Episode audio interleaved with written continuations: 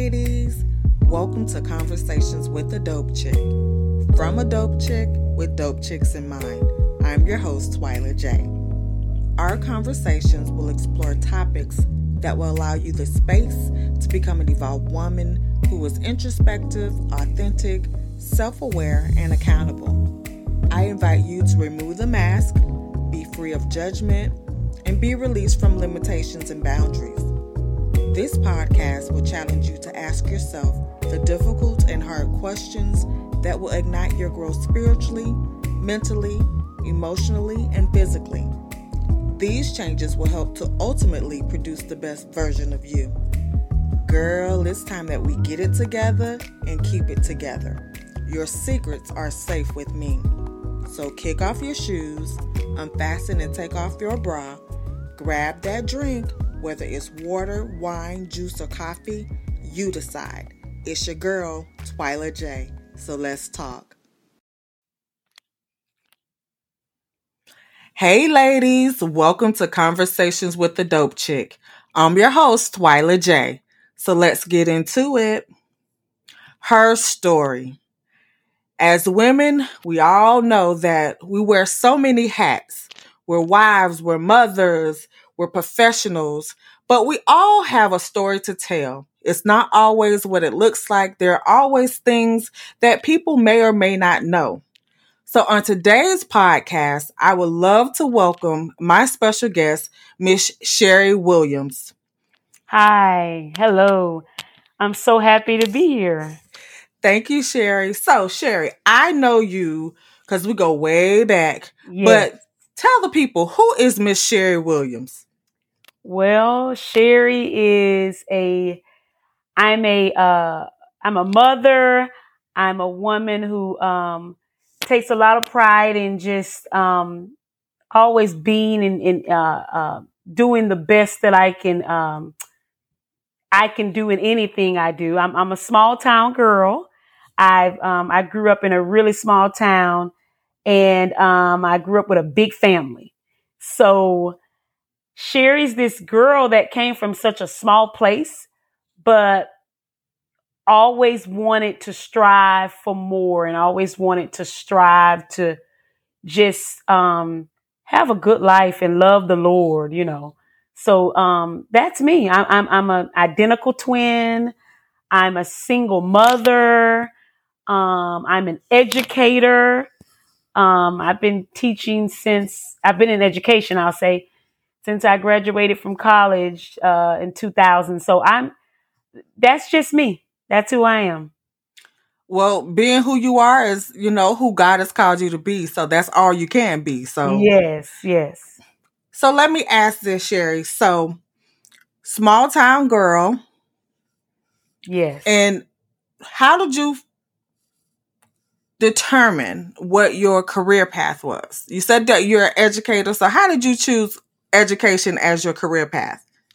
Well, um, growing up, um, like I said, with such a big family in a small place, you you watch a lot of um, your close relatives, your parents and your aunts and cousins, and you watch um, some of the things that they they did um, as adults. So one of the things that I paid close attention to was my mom. My mom, um, I remember she's always been a daycare teacher. So I remember going to the daycares with her and just kind of watching her with the students. And I remember thinking, wow, I, I think I can do that, you know. And it was almost like this spark uh, uh, for the love of, of, of children and, and educating children that kind of just fell on me sometimes I, I, I, sometimes I'm like, oh gosh, is it is it really there? I, I wanted it to change, but it didn't quite change. But the spark is there, so it's like I can't help it. This is what God just laid in my heart, you know. So I had summer jobs working with children. So when I went to college, it was a no brainer for me. You know, most people go to college and they go, "Oh, I think I want to major in this, or I think I want to major in that." It was pretty much a no brainer for me. I just knew I would be a teacher.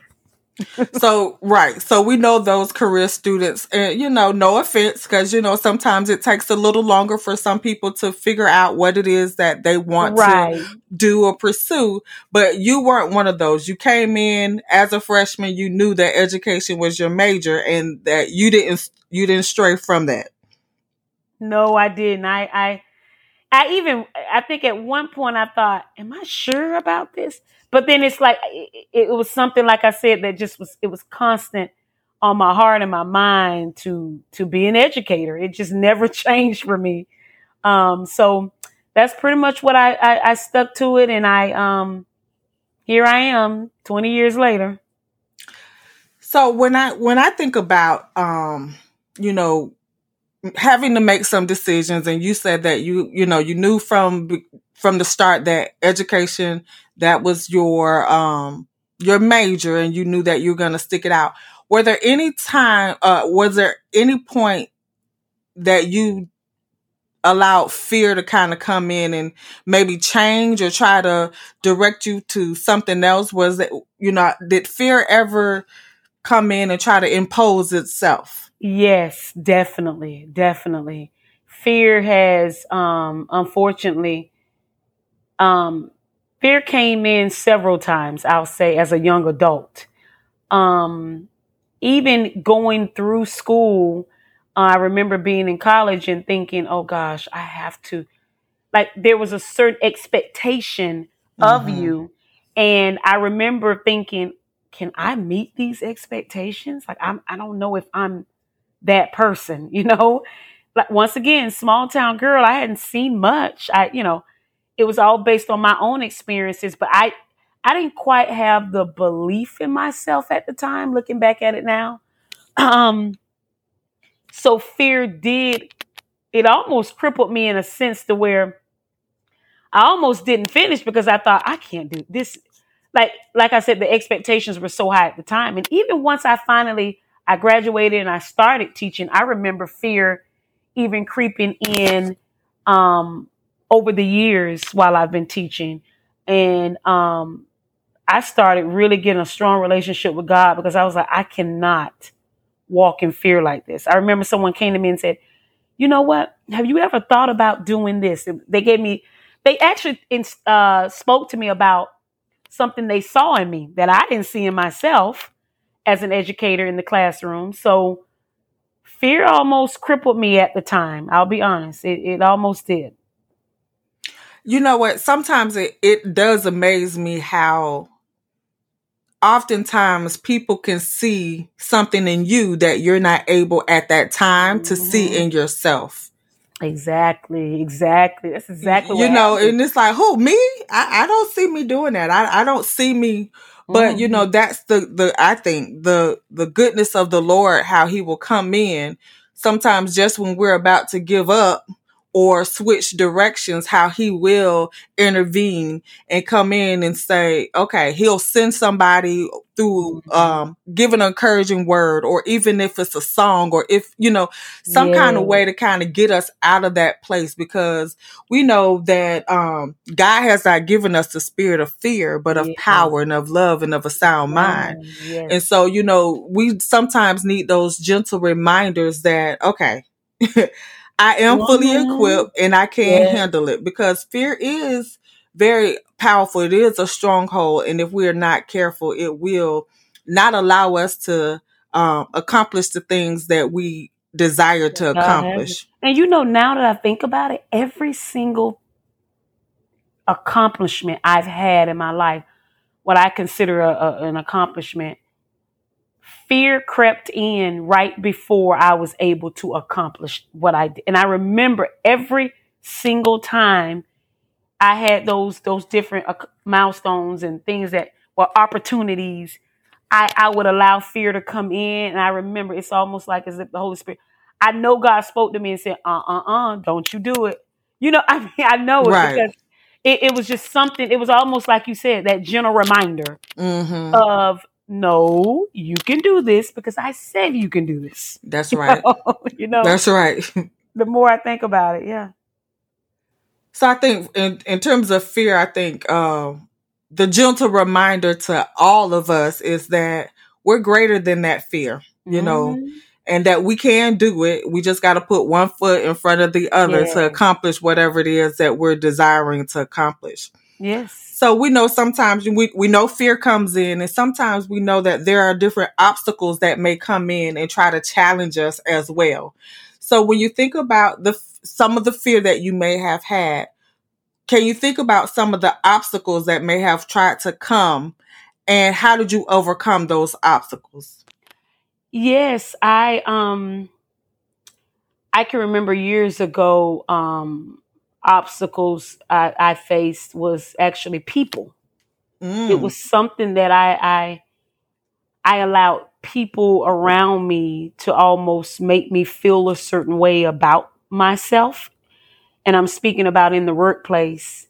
And I remember this person who had come to me, well, actually, at this point, my mind was, it was almost like crippled in a sense that the people around me would say, Oh no, whenever I would feel like I could take the next step, the people around me who were, who were supposed to be my work friends, you know, they would say, Oh no, you can't do that because such and such, you know, they, they come up with some reason why I can't, I couldn't do whatever it was. And I remember I started to believe them. Like I mm. literally started to believe like, oh gosh, like maybe I can't, you know, you know, then a part of me, I, I was so torn because I thought, you know, like I'm going to allow these people to dictate whether I'm, i actually can believe, believe I can accomplish this. But I remember the people around me had my emotions all over the place. And I remember that last time at this particular time, this person came to me and said, um, um, it's time for you to step out there. Like you got to just go for it. And I could always hear those people, which I consider obstacles, in my ear telling me basically that I couldn't do it. I, I can remember that. And I I remember just praying to God and asking God to please give me the confidence and strength. And it's almost like one of those times where you go and you you find a scripture that you know can remind you of what, what mm-hmm. God said. Right. And I remember doing that. And that literally is what gave me the strength to be able to have that confidence to do it. Because those people became my obstacles. They did. Wow. Mm-hmm. So when we talk about, we mentioned, so this podcast today is um her story. So we know that you're an educator. We know that you're a mother. We know that you're a twin. Um, but as women, we go through so many journeys, right? We yes. we all have a testimony. You know, yes. your testimony may be a little bit different than my testimony, but we all have one. And I know a little bit. Right. I know a little bit because, mm. you know, but I need you to, if you don't mind, mm-hmm. give us a little bit of her story because this was a major situation that happened that caused a shift and some changes in your life. Mm-hmm. So if you don't mind yes. telling me your story. Okay, so I've um as a young adult, I've had um I would have I started having um female problems or female issues, right? Um I would say around 2021 I was always that girl, you know, if I can be transparent, I was always that girl that would whenever it was t- whenever I would go through my female stuff, I would um it would always make me feel bad, like feel sick, right? Mm-hmm. So when I had my son, um, I was 29 when I had my son. I remember the doctor coming in and telling me I had a cesarean, and I remember him telling me, um, he said, "You have fibroids." You know, this is what he said to me. I remember the day of the cesarean that evening, and he said, "You have a lot of fibroids." And that was the first time someone had told me something about a fibroid. I had no idea what fibroids were. And I said, uh, I remember at the time, he said, but I can't remove them. He said, if I would have removed them during your surgery, you would have hemorrhaged to death. So he said, this is what we'll do. With, he said, here's my rule with fibroids. He said, um, if they don't bother you, you don't bother them. This is what he told me. Mm-hmm. So at that time, they didn't really alter my life. They didn't affect me, my life in that way.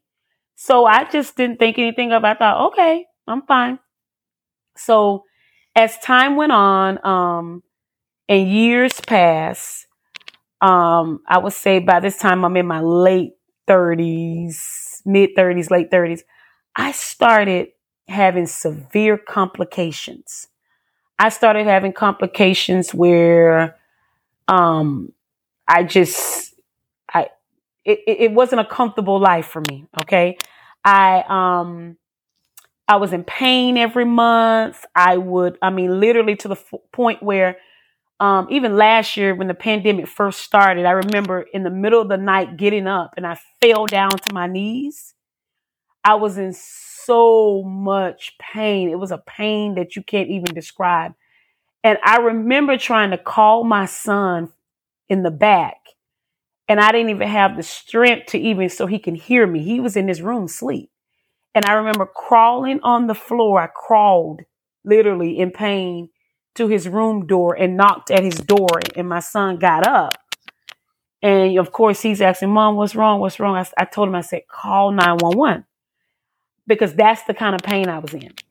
So, on top of the pain and the, um, just a life that just wasn't conducive to, to, to being a woman, you know, I went, my doctor told me she said, Your fibroids are growing now. So we're talking now 11, 12 years later. Uh, no, actually 14, 14 years later. And at this point now they're they're tearing at the lining of my uterus. Um, they're causing me every month to ball up in a. I'm, I'm literally in fetal position in pain. Um, they caused me to have to sometimes I wouldn't even go to work because I would be just like I said, I couldn't even function. Um, I found myself every month taking like, I mean, like buttloads of Motrin and all this medicine that's not good for you at all. Motrin and ibuprofen, anything I can get my hands on just to be able to be comfortable. So, um, when the pandemic first started last year, I went to my doctor and she said, you know what, Sherry, we're at a point now. She said, um, we got to do something about it. So I told her about, obviously she found out about the episode when I, when I literally, I, you know, I, my son found me in the middle of the night and she did a, uh, what do you call it? A, um, ultrasound, sonogram, okay. whatever it is. She did that. And I was telling her, I said, I'm, I'm, I'm literally going through something where now I'm feeling as if I'm losing. I, I mean, I lost so much of so much blood every month. I'm losing so much to the point where I had no energy. I, all I want to do was sleep all day. Like literally, it, it was bad. I said, it's even more than normal. And normal to me at the time was a lot that I was losing every month. But this was times 10. So my doctor said, that's not normal, Sherry. It's something else aside from your fibroids going on. So when she did the, the ultrasound, she basically found that I had um, polyps around my um, uterus. So she said, Sherry, polyps obviously eventually turn into cancer. She said, We're at a place, she said, Do you plan on having more children? So we started having to talk about having kids. She actually had talked to me about it years prior. And I told her, I don't know. I haven't met my husband. You know, this was me. I don't know. Maybe I will have more kids, you know. And she said, Well, you may want to do it sooner than later because you got a lot going on. So when she said this, she said, we have three options. We can do have surgery where we can remove your fibroids, or we can go in and just remove the polyps. She said, if we remove the fibroids, fibroids do come back. So there's a chance that they still can come back. Um, she said, but you still have the polyps now. She said the polyps definitely have to be scraped out of there, right? They also found that I had a huge cyst on my ovary. Mm. Okay. Now I only have at this time, I only had um, one ovary. Okay? okay. I had already lost an ovary when I was pregnant with my son. I forgot about that. Oh wow. Okay. This journey has been a long journey. When I was pregnant with him, they told me I was four months. I was tw- I was maybe six weeks pregnant, and they said you have a cyst growing, and if it ruptures, it can kill you and your unborn child. My Lord. They said, but we can't have the surgery until you are at least uh, 12 weeks pregnant. So it was a waiting game. I prayed and I prayed and I talked to God. My family prayed. Everybody was praying around me because it could, we didn't want it to rupture. And then at the same time, you know, our thing is, okay, she gets to 12 weeks. Are we promising that the baby will live? So once I got to 12 weeks, I could feel this thing in my body. It was huge. The doctor said, we're going to operate. But every single person told me there is a 99% chance your baby will not make it. When we go in and operate around the uterus, your child will not make it. Okay, so if they did the operation, that the baby would could possibly not live. Exactly. Okay. The doctor had already told me. Um, the the who is the person? The um anesthesiologist. I mean, everybody. I said, I know, I know, I know. But what I did was, I went to my God about that, and I just felt. I I I just cried out to Him. As I cried out to God, my faith began to build mm-hmm. in knowing that my baby was gonna live. So I remember the day of the surgery, and the last person to tell me, the nurse or someone said, "We just want to let you know, there's a chance the baby won't make." I, I, I cut her off. I said, "I I know, I know. I've already heard." I said, "My God, I, my God has got this." When I tell you, I went in that surgery. My family met. Okay, I'm sorry, and I I try not to do this, but let me just pause one more time, because sometimes people will tell you, but when you and God have a conversation, yes. Okay, we just got to go with what God is telling. Yes. Now we're not saying we don't trust what you know the doctors they're experts right. and that we, we appreciate it but at the same time you were saying you know what you and your god i knew what god had told uh-huh. me okay. i knew my god had told me my baby was going to live i knew it and i don't care how many of them kept telling me i knew it i even remember at the time building the i was helping my his his father with his faith at the time because he was starting to fall into believing what they were saying. My mother, my aunt, um, who's an evangelist, it was mostly my mom's side of family. They all gathered up and rallied around me down there. I will never forget it in, in West Palm Beach. They rallied around me and prayed that morning before I went into surgery. I'll never forget it. And and I remember just the confidence I had when that late when she when she gave me the anesthesia to, to before surgery. When I came out of that surgery, I remember opening my eyes and I remember someone saying, Sherry, Sherry, calling my name. And I opened my eyes. And the first thing I said was, How's the baby? And they said, The baby is fine. His heart is beating faster than it was before the surgery. Amen.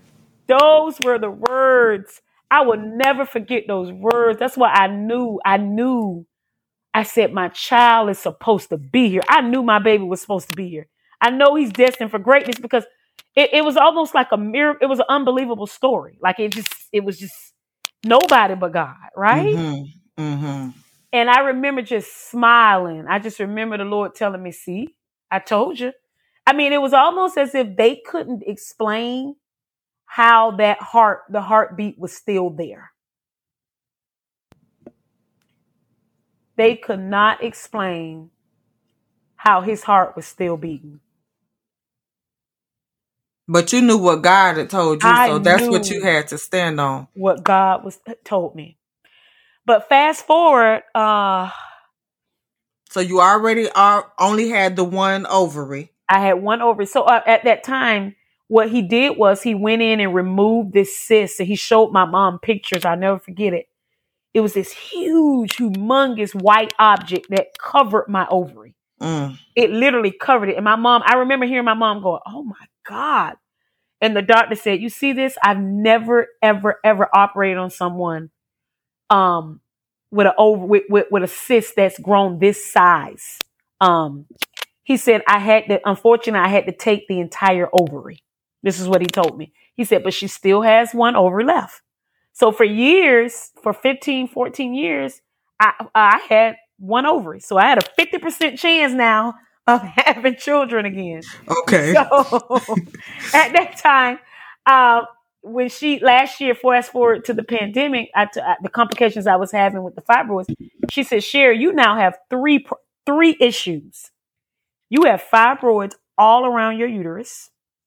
You have an, a a cyst, a cyst, another cyst started growing on the other ovary, Mm, and you have polyps on your uterus. my lord. So She three said- issues. Three issues. She said, "This is what you have." And I'm now 40 at the time, 42 years old, and now I have all this going on now. So at this point, But let me Uh, just insert go ahead. three issues, and then we got the Father, the Son, and the Holy Ooh, Ghost. But yeah. okay, go ahead. Yes, yes. So she tells me, she said, if you don't plan on having more kids, and at this point, to be honest, I had already made up my mind. I, I really honestly didn't want more kids. So I, I was at peace with that. People around me weren't at peace with it, but I was at peace with it. You know, I had my mom, everybody telling me, you sure you want to have just one?" I said, I'm 43 years old. I, I said, I'm, I'm good. I'm good. I swear I, I'm at peace. And, and, and once I was at peace with that, I had already talked to God about it. I said, I'm okay. And the doctor said, Sure, we go in and do these other procedures. That won't necessarily get rid of, you know, that won't solve the whole problem. She said, the other thing we can do is you can have a hysterectomy and we just take everything. Let's just take it all and you don't have to worry about any of this anymore. So I, I, I remember I remember going home and talking to my mom and I and, and she said, It's okay. I had when my mom had a hysterectomy and I remember when my mom had the hysterectomy and we were younger. And I remember talking to God about it and I just I was okay. I was okay with the idea of it. I you know, I I, I said I'm ready, you know. So long story short, we we scheduled the surgery and I went in the hospital September 8th of last year of 2020. I had surgery. I think it was Tuesday. I came out of surgery by my mom dropped me off. The surgery went well, so we thought. I came home. I was fine. My mom dropped me off home. She said, I'm going to come back over the weekend because she had to go to work. She said, to, to help you out a little bit. She said, You think you'll be good for a couple days? I said, Oh, yeah, I'm fine, Mom. Um, she left. By that Friday, I started having my stomach became swollen. At this time, I had no idea what was going on with me. I just thought it was a complication from surgery. I thought it was normal. My stomach was swollen as if I was almost eight months pregnant. That's how big my stomach was. I literally was breaking out in sweats. I would wake up in the middle of the night and I would slowly walk to the to the restroom. And I couldn't even hold my my urine. I couldn't hold my I literally would was using the I, I was using the bathroom on myself. Like I couldn't hold anything. So by the time my mom and my sister got here that Friday or that Saturday, my sister, my twin, she said, Mom, Sh- Sherry, you don't look good. I said, Oh, I can't, I can't. I'm I'm I'm going to, to the bathroom on myself. And, and and my mama was like, Is this this isn't normal? She said, I had a hysterectomy. This didn't happen to me, you know. And I said, I don't know what's wrong. I don't know what's wrong. So my I remember in the middle of the night, I woke up and I sat up. I couldn't even lay in the bed. I had to lay on the sofa. My mom slept in the room with me. And she said, Sherry, have you eaten anything? I said, I can't eat. I can't eat. And my mom, you know, moms, every, every mom thinks all they got to do is fix you some food and you'll be fine. They Right. prepare food for you. She said, And or me-" give them some ginger ale. Yes, yes. That's what our moms want to do. So in her mind, she said, I'm just going to, I'm going to cook you up something. If you eat a little bit of this food, you'll feel better. Right. I remember my mom giving me, I forget, mashed potatoes or something she she fed me. And I remember I threw up everywhere. I was sitting in my living room. I I, I mean, I threw up everywhere, uh, everywhere. At this time, nothing in my mama, nothing even in me realizing, go to the hospital. My twin sister came in. She woke up because she was in the room at the time. And she said, wait a minute. Mom, this is not normal. Sherry doesn't look right. We're getting ready to call this doctor. We're taking her to the hospital. This is not normal, Mom. She should not be using the bathroom on herself. She shouldn't be vomiting everywhere. So I called my, my sister called the hospital, my doctor, and the doctor on call basically said, take her to the hospital. We packed up, we went to the hospital.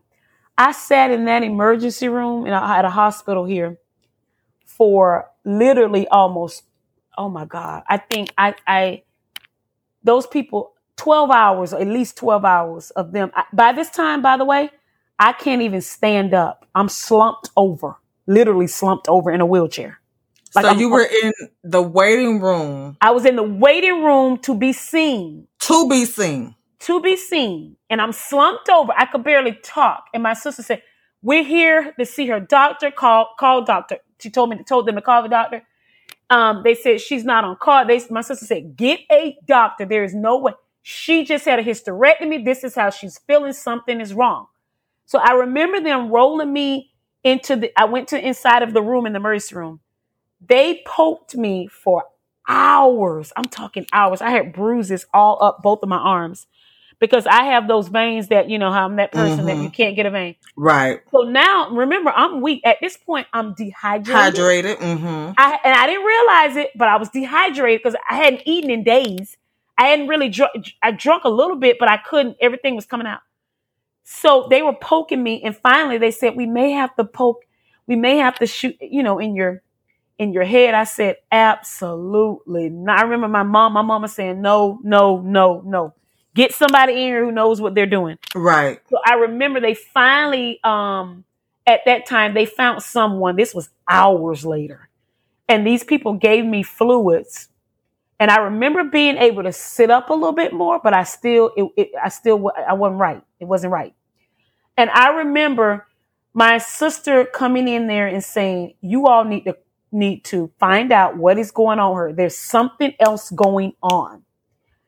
Long story short, a, a young girl, I will never forget it. She probably was one of the little CNAs.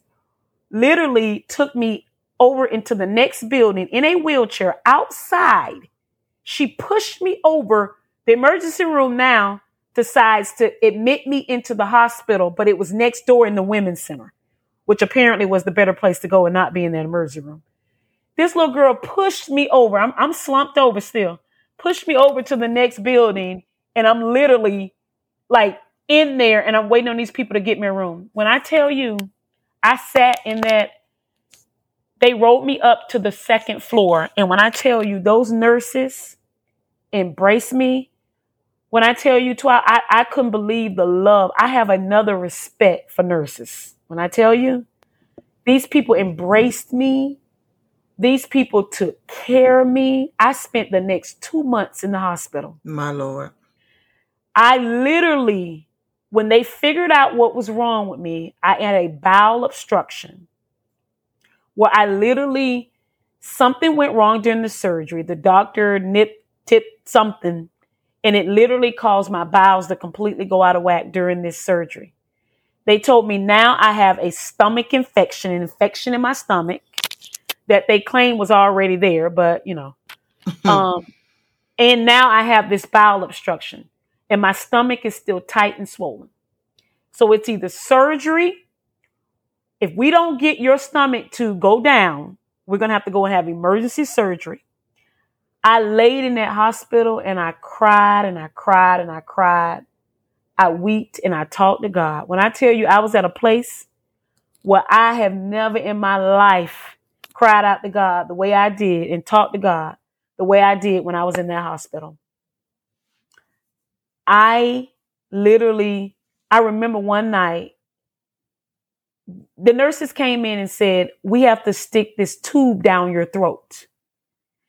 It is the it is it is is the most dreadful, horrible experience. I, I I don't wish it on anybody, Twyla. Your arms are up in the air. A nurse is holding one arm, the other one is holding another arm. And this tube, this tube now, they just stick this tube. I mean, literally, you're not knocked out, you're not numb. They don't shoot, they don't give you a shot.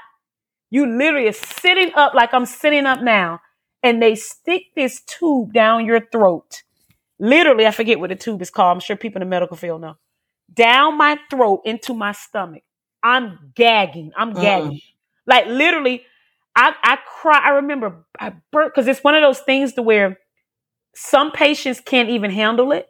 Like some patients can't even can't even be able to actually get it in there. They don't allow people to do to put it in their throat. I remember they said you got it, you got to swallow while we we stick it in. It is the worst feeling. It's like someone sticks this foreign object, just says open your mouth and just sticks it down, like literally. Mm. I remember crying out. I burst out crying. I never forget this. I cried. I said, "Call when after you call Jesus, you call who? Who's the next person you want to call on this earth? Mama. Your mama. Mama. Okay. Mm-hmm. I burst out. I, I mean, I remember I burst out crying. And I said, I can't do this. I can't do this. I can't do this. Call my mama. I will never forget. I said, call my mama. Call my mama. And I remember it was in the middle of the workday, and I had them call my mom and put it on speaker. I said, Mom, these people trying to put this tube down my throat. And I remember Mama said, Sherry, it's okay, Sherry. God got you. My mama, you know, mama's words can just Mhm. calm you. You know, Yes, yes. I remember my mama, and I'm sorry to get emotional, but it- No, that's okay. I remember my mama said, Sherry, God got you. You're okay. You're going to be okay. You can do this. I remember my mama saying that to me. Amen. Amen. I had really re relived this. Like, you know, you know how sometimes certain parts of your life you kind of, and it was meant for me to come tell my testimony, Twilight. I thank you for doing that because it just makes me continue to think about God's grace. Amen. Yes. I remember my mama said to me, she said, Sherry, you can do this. And I remember that feeling of God, why is this happening to me? Like, what did I do to deserve this? Everybody else have their surgery and they come right out okay, you know. And I remember my mama's words and the nurses, they tried and they said, we're going to take a break for today, but we got to get this tube down your stomach. You have infection in your stomach. And they said it's, it was starting to spread like in my body. Mm. They said I had infection around my pelvic. So I had to do have a procedure also. This is before the tube actually went down, I believe. I had to go and get a procedure. They did not uh, numb me a little bit for that. In, in the top of my butt, I will never forget it. It's literally in your skin. It's almost like putting this tool or something in, in your skin Mm. To suck out all the infection around my pelvic. And it hurt. It did. But I remember saying, they said, the doctor came in and said, Sherry, we gotta do this. We gotta do it. And it was the worst. I remember them trying for two days to get that tube down my throat. I just didn't have the strength to do it. And I said, Sherry, it's time to go in your secret place. It's time to go in your secret place. I remember that night, I laid in my bed and a song fell in my heart. I said, Lord, I need your strength. I said, give me strength to be able to do this. I know what you said. I know you, I know you're going to heal me. This is what I'm, I'm talking to God. My room Mhm. pitch black. And I remember the song that fell in my spirit. I remember it, I remember it to this day. Uh, what's the man? Uh, you are my strength. Mm-hmm. Strength Like no other. Uh I forget his name. That song fell in my spirit. And I remember sitting my cell phone up because at this time, we're in the middle of a pandemic. I can't even have visitors like that. Okay. Right. So it's only me and God. That's, it. Mm-hmm. And I set that phone up on my chest. I would never forget it. And I went to YouTube. I remember going to YouTube and I clicked on that song and I put it on repeat. I played it over and over and over and over. I play. I remember playing that song and singing it to myself until it went down to my soul. You hear me? Yes. Until I believed it. I played that song until I believed it. And I will never forget that next day. It's like somebody had given me a superpower, Twyla. Mm-hmm. That next day I woke up. I remember that nurse came in there. I said, I'm ready. It's almost like I was ready for battle, you know? Right. Uh huh. I was ready for battle. And I remember she said, You ready? You sure? I said, I'm ready. I'm ready. And I remember drying every tear. And I remember it was a strength God gave me. I have never, I, to this, I, I feel, I remember that strength. I remember the strength he gave me was something I, I, I never remember feeling ever before in my life. I remember it was almost like something new that just mm-hmm. took over my body. Superpower. it was like a superpower. Uh-huh. I sat up on that on, on, on the edge of that bed. I said, "Come on, I'm ready, y'all. Come on." I remember telling them, "Hurry up, come on." And I remember they stuck. They said, "Okay, swallow." And here's this foreign object now, this same object sticking down your throat, the worst thing you could ever experience in your life. And I remember I swallowed, and I remember hearing God's words, "You got this. You you got this." And I remember I swallowed and I swallowed, and they stuck. Before you know it, this long tube is now in my in my stomach. When I tell you, nobody but God, nobody but God did that for me. I did it. I had it. I had that tube in my stomach, and you could see where it was draining all this stuff out of my stomach. All you could see if this black. It was almost like black mucus just mm. coming out. You could see it because they had it posted up on my wall. And I remember my journey wasn't even over yet. Now I have this tube in me and they're trying to get this infection out so my stomach can go down so they don't have to have emergency surgery. And I remember now I got this, this, this foreign, what feels like a foreign needle in the top of my butt. So now I can't even turn. I got to lay a certain way, right? Mm-hmm. And I remember the tube. Now I got the tube in my throat. So when you go to the bathroom, this tube stay in your. You get up, you can't. It's in your throat and actually, I take that back. I'm saying this wrong. Not my throat. It goes through your nose. Let me see. Yeah. It goes up through your nose, down okay. in your stomach. I don't know why I keep saying I've been saying throat. Okay. So, so through your nostril. Object through, through your, your nostril. Okay. Exactly. A foreign object through your nostrils. That's that's what made it so horrible. Cause you know, you can almost, if it's in your in your throat, you're like, okay, but no, it was almost like it goes through your nostrils, so you have to swallow while it's going down through your, you know, right? Okay, going there and then down in your stomach, right? Okay. So they tell you swallow, swallow, swallow while it's they're, they're pushing it down. So I got that in my in, in my in my nostrils, in my stomach, so I could feel it in the back of my throat. That's why I kept saying throat because that was the part that was horrible. You could feel the tube in the back of your throat. It's almost like somebody took it and bent it and it's pressing up against your throat. I remember laying in that hospital for days like this. And I never forget my sister called, my twin sister called me.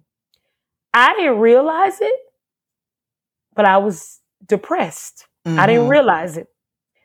And I remember the, the, the, the, the, the, specialist came in because they had me seeing a specialist who was a, um, I think he was a stomach doctor or somebody. He was someone, another doctor outside of my doctor he came in and he said, You okay? And I remember looking up at him and said, Yeah, I'm okay. I, I just said, and I remember that man must have felt me beat the, the spirit of depression on me. He must have felt it because when he walked out, as he's walking out the door, he said, Don't get depressed on me. Don't get, I, I remember hearing those words. Don't get depressed on me. I, like I said, I didn't even realize I was. My sister called me and she said, Sherry, don't you give up. You sound like you're giving up. Don't you give up. I remember, I never remember, I remember part of that conversation. That was the part I remember Tara saying to me, Don't you give up, Sherry. You got run day, you got family, you got you you fight, Sherry. You better fight like this. I remember her almost demanding me. And I remember crying and just saying like, Lord, I can't even, I got this tube in my throat. I can't even swallow. And at this point, there was no signs of my stomach going down. Mm. And I remember the other, there was another a, a specialist that came in. And I remember that man saying to me, Do you believe in God? I will never forget this he he was a, a, doctor that walked in there had a certain faith. He uh, clearly had a relationship with God. He clearly knew the Lord. And I remember him saying, "He can do anything." He was a white male. I will never forget, young white guy. He said he can do anything. He said, You're gonna be okay. We're gonna we're gonna give you a, another, we're gonna try you on another antibiotic. And I remember them putting a different antibiotic in my in my IV. And he said, We're gonna try this year. Let's try this for a couple days and see how it works. He tried, he stu- he gave me that antibiotic. It's almost like he dropped a few words of, of just like the Lord sent him in there to drop those words to me.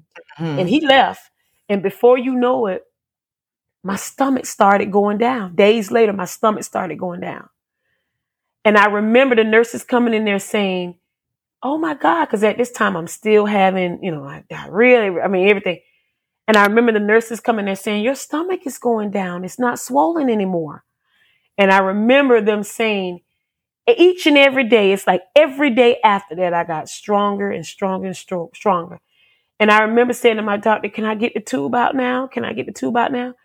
I remember one night my family got on Zoom.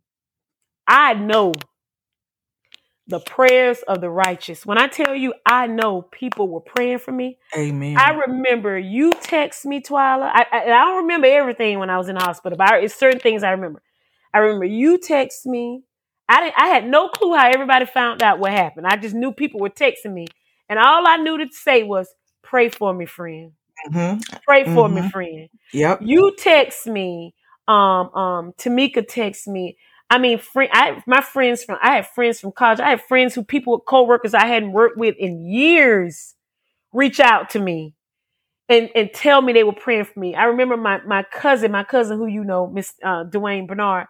I remember him sending me a scripture every day. He sent me something, and I remember him saying, "You are." I mean, it was almost like every morning I wake up, I see something that somebody sent me to give me those words to be able to keep fighting and not give up, and like to really know I was gonna be healed. Amen. It's like God starts sending.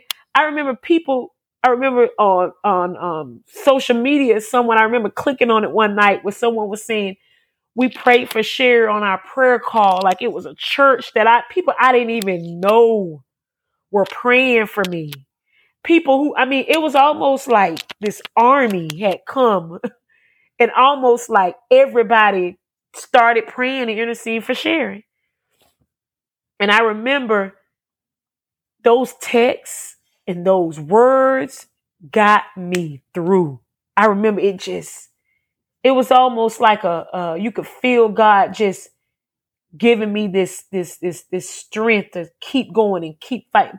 But it was from what I was getting from you and what I was getting from different people that just kept me. It truly, I know y'all, the prayers of people is what got me out of that hospital. I know it is. I know Amen. without a shadow of a doubt. I know it.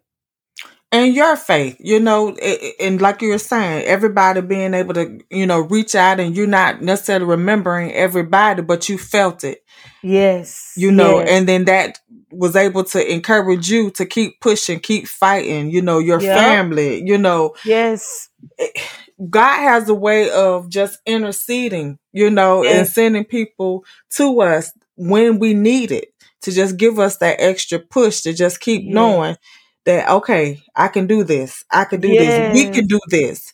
And so you just needed that extra push to just keep, you know, going and not allowing your faith to waver yes. and just continue to, you know, trust in God. Yes. I, I just thank God for everyone. I just thank God.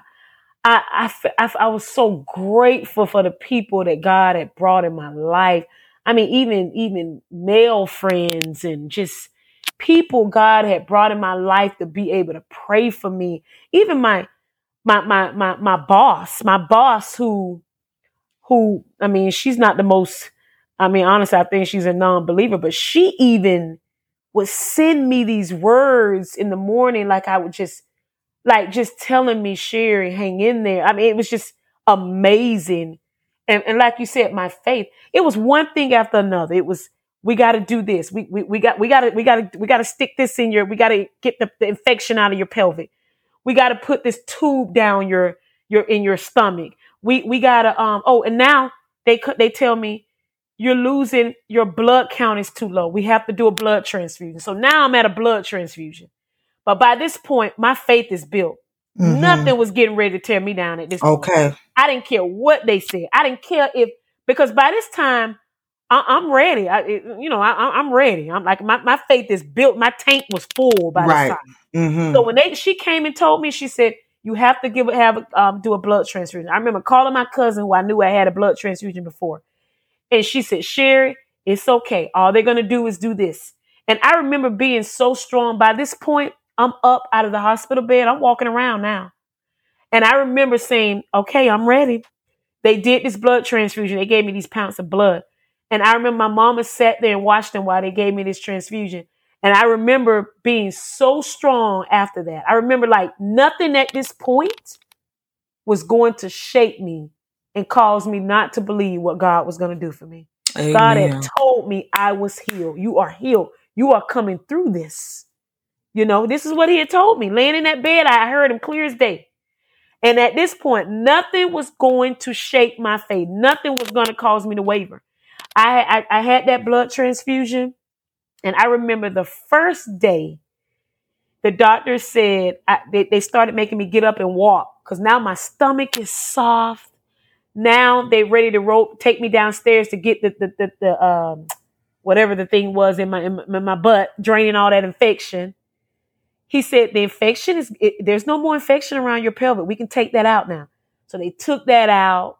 Um, and at this point now I'm begging them take the tube out my stomach. I'm ready. I'm ready. There's no more infection. Take it out. I, I beg for them to take that tube out of my. I wanted that thing out. Go right. And I would never forget the doc. I remember crying to the doctor. I said, I'm healed. I know. I know it's time. You can take it. I remember her, the doctor who did my surgery, who was already, she was already kind of terrified anyway of what she thought I was going to do. But I remember her looking like, it was almost like, oh, I'm not sure if I want you to get this out of here. She wanted to make sure I was okay. Uh huh. And, and she, when I tell you, I think she was probably more nervous than, than I was initially. And I remember that nurse coming in there saying, the doctor said we can go ahead and take it out. I remember saying, "Ooh, hallelujah!" Oh, girl, When I tell you, I was so excited that the tube was coming out. Of Right. I, I, oh my god, I have pictures of the way I looked laying in that hospital. But I, my sisters, they took pictures. I, oh my god, it was awful. And I remember the nurse coming in and pulling that, pulling it out of my nose.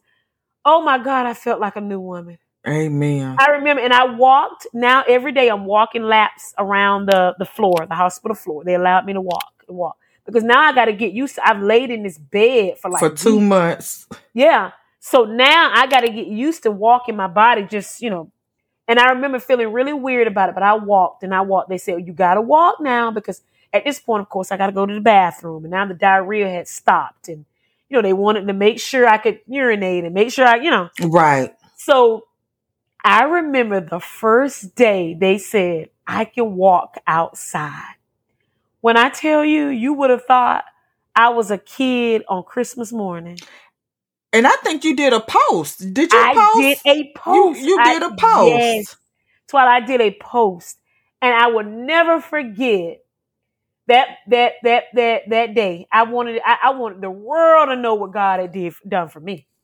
I wanted everyone to know I was healed and I'm outside, you know. And I remember it was like I had been trapped in a cage for months.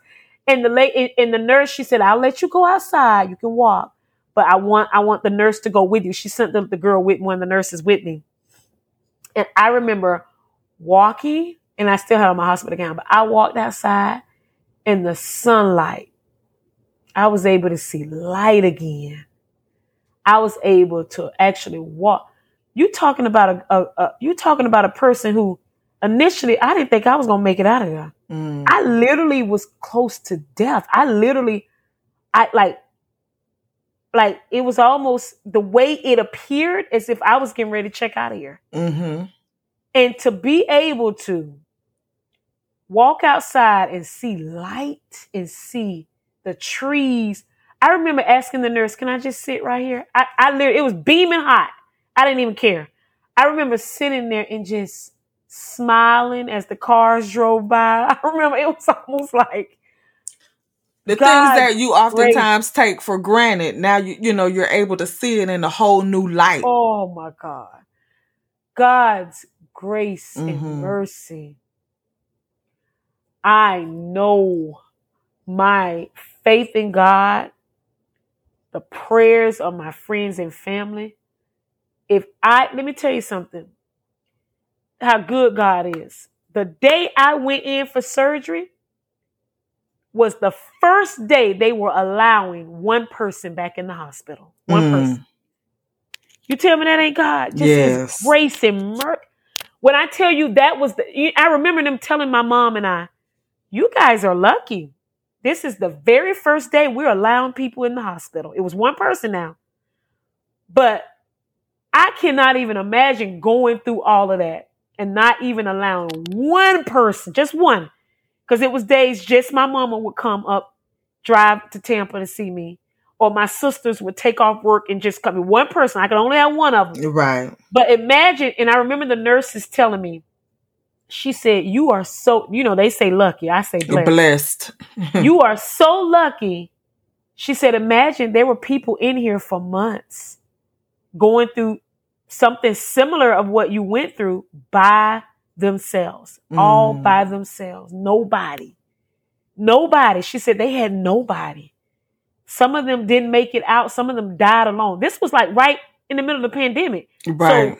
people had died. Like she said, literally, they were all by themselves. We were their family. I remember her telling me that. And I remember thanking God. I remember just thanking Him one. I remember crying out and just worshiping Him one night and saying, Lord, even in the midst of all this, I thank you because what that could have been me. That could have been me. Let me ask this. So you kind of mentioned um earlier where you were kind of processing and like God, why me? You know, because we all have those why me moments. But how would you say you've been able to process this life altering um experience? I processed it by um uh honestly I have I have since learned that God it's almost as if it was something that was supposed to happen. Mm-hmm. It was supposed to happen. I was supposed to go through that.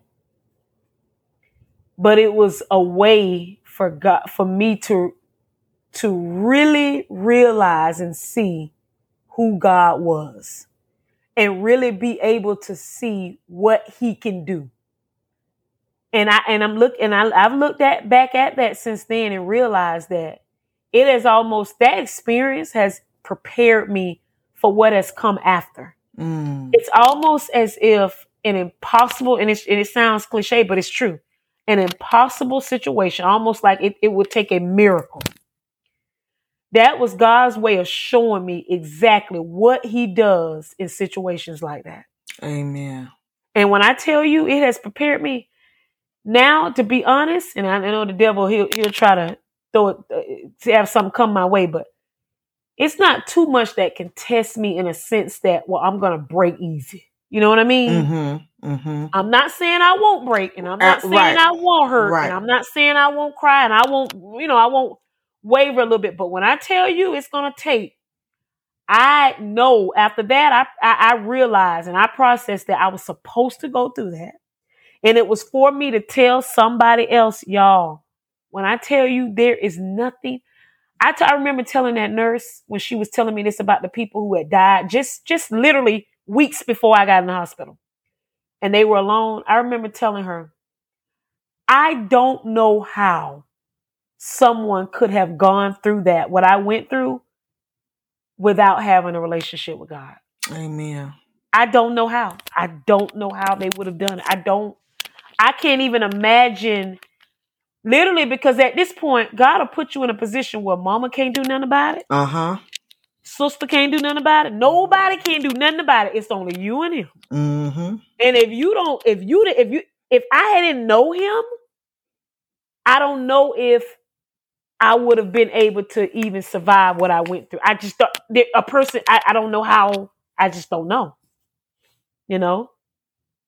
And it kind of reminds me of, you know, m- many of us have heard or the poem, you know, the footprints in the sand, you know, Yeah. where you're walking and you know you look back and you see the one set of footprints and it you know god comes and says um and this is me just kind of summarizing but it's Right. more detailed um but the other i was carrying you Oh yes. you know so even in those moments where you felt alone because like you're saying you were in the heart of the pandemic so you weren't Yep. able to have those Yep. visitors.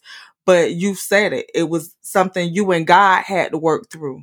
Yeah but when you were trying to you know when the devil was trying to creep in yeah even though your family wasn't there look at god again sending those faith uh people of faith those Ooh, doctors to give yes. you a word of encouragement you know the, you know it, it wasn't a whole sermon and it doesn't take all that just Mhm. don't give up god's Yep. got you you gonna get through you know just those gentle reminders that god is still in the midst and there's nothing too hard for him Oh yes. When I tell you those texts waking up, when they come in and waking you up to get you know take your medicine or right And the first thing I see is a, a, a text full of encouraging words or scripture from from from you and from from from different friends and from my family, like different people. It's like all that's all I would see in in in, in there. All that, and I would repeat those things. That's why I say I don't think people realize the things they sent me. I would- I would literally say them out loud to like so I can hear them. It would be in the atmosphere almost. right right And, and to I get in your spirit in my spirit. When I tell you, I, I, when I tell you, it made me stronger every day. And I remember after I took that walk and I, I came back in, and this is how you know God was just with me during that time. I remember the nurses, like I said, the, the uh, early, I call them the uh, first shift, second shift, night shift nurses. They all knew me. And I remember, I, like I said, I have another respect for nurses. I, I do Mhm. when they can these, these people saw me at my i couldn't wipe my own behind like Mhm. literally they did it for me like I, I Mhm. just i have another i just grew to just respect the profession um but i remember the nurses got together and got me a a little ca- a card and a little gift and it wasn't much nothing expensive but it was just it was i just felt like it was just god like just saying you know like it's almost as if and they said we just want to say that we we love you. This is what these people these people don't even know me. They got to know me in the hospital. They said we are so happy that um basically this is how your story ended. We feel Amen. like we grew with you here. And they all signed this card and got me this beautiful um it was just a uh, uh what do you call it the things that you wear almost like a shawl almost okay they got it and they said that we wanted to give this to you as a as a gift to go home. They said come back and see us. And I was thinking about on the um the day I had the surgery to actually go there and go visit them, but they they they sent me with home with that. And I remember walking out of that hospital. I wasn't hundred percent, but when I tell you I wasn't where I started. amen And my journey has has been it's been it's it's it's been a journey. Um you know I, I was off work for months and I, I my body still it was still healing.